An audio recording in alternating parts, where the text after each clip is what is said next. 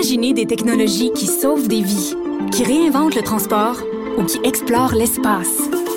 L'École de technologie supérieure en conçoit depuis 50 ans.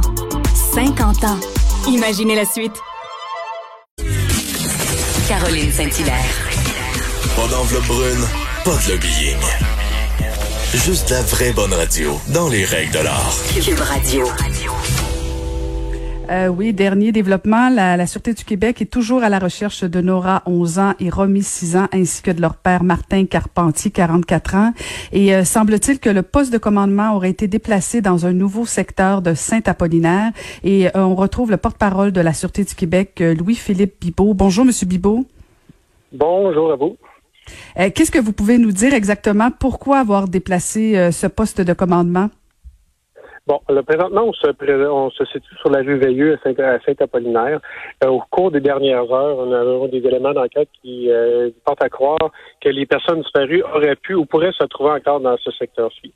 Euh, pour situer les gens euh, où qu'on se on est présentement sur la rue Veilleux, c'est à proximité quand même du rang Bois-Joli et euh, durant Bois de l'Ail, secteur qui était déjà visé par les recherches hier. Donc, suite aux informations qui ont été euh, recueillies au cours des dernières heures, on a pu venir préciser nos recherches, puis là, euh, tous nos policiers sont à, valider et à, être sur le terrain. Donc, on a un important déploiement.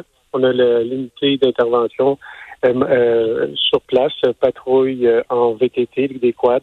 on a l'hélicoptère aussi qui est dans les airs afin de survoler le secteur. Donc, un euh, important déploiement afin de localiser là, euh, Martin euh, Carpentier et ses deux filles, Nora et Romy. Il y, a, plein de, questions là sur les circonstances de l'accident, notamment.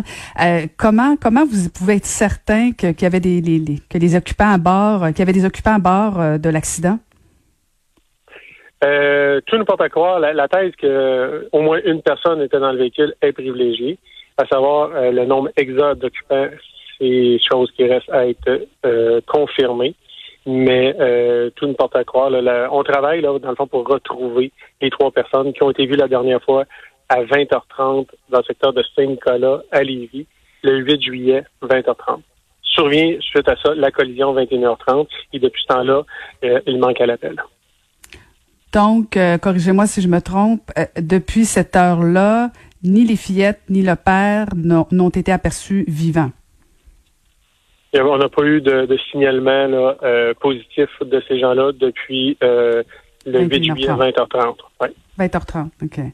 Est-ce que, puis je, j'ose poser la question, mais est-ce que on est toujours dans l'espoir de les retrouver sains et saufs ou vous commencez à douter? on, est, c'est sûr qu'il y a un élément de temps.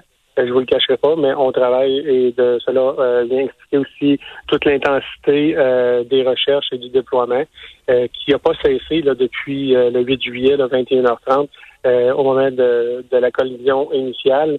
depuis ce temps, le, le, ratissage et les recherches, le périmètre s'est agrandi. Les différents spécialistes qui, qui sont présentés sur le lieu, équipe d'enquête. Et oui, hier soir, les recherches terrestres ont été suspendues, mais en cours de nuit, cette équipe d'enquête ont poursuivi son travail et ont vérifié des informations qui étaient euh, rapportées ou signalées via le 901. Et on a eu des policiers qui ont fait du ratissage et des patrouilles là, dans le secteur des, euh, des rangs euh, Bois-Joli et rangs Bois-de-Laye et Saint-Apollinaire, tout en cours de nuit. Donc, c'est un, travail qui n'a pas cessé là, depuis, depuis le 8 juillet. Et Monsieur Bibot, donc, si si quelqu'un aperçoit euh, Monsieur Carpentier, les deux petites filles, que que vous leur recommanderiez-vous? Euh, de rester en retrait et de composer le 911 et de nous signaler leur emplacement. Et c'est pour ça, hier soir et même ce matin, on réitère aussi euh, l'aide de la population, l'aide des résidents de Saint-Apollinaire de vérifier leur dépendance de chaque de chaque terrain de leur propriété. Est-ce que euh, sur leur, terrain ou leur, leur, résidence secondaire, il peut avoir des signes d'intrusion. Est-ce qu'il y a des objets qui auraient pu être déplacés? Donc, euh, vérifier cabanon, roulotte, euh, cabane à sucre, euh, des, des, des, des, dessous de galeries. Donc, vraiment, s'assurer que pas euh, les personnes recherchées ne seraient pas là, réfugiées sur leur sur leur terrain, sur leur résidence. Donc, c'est vraiment ça qu'on demande aux gens de vérifier spécifiquement sur leur terrain respectif. Excellent. Ben merci beaucoup euh, de nous avoir parlé, euh, Monsieur Bibot, et bonne chance dans vos démarches. On va suivre ça attentivement. Merci. Bonne journée à vous. Merci. C'était Louis-Philippe Bibot, porte-parole de la Sûreté du Québec. Donc, je vous rappelle que le poste de commandement a été déplacé dans un nouveau secteur de Saint-Apollinaire, toujours à la recherche donc euh, de Romy, 6 ans, Nora, 11 ans et de, de leur père, Martin Carpentier, 44 ans. Vous, vous écoutez Caroline Saint-Hilaire.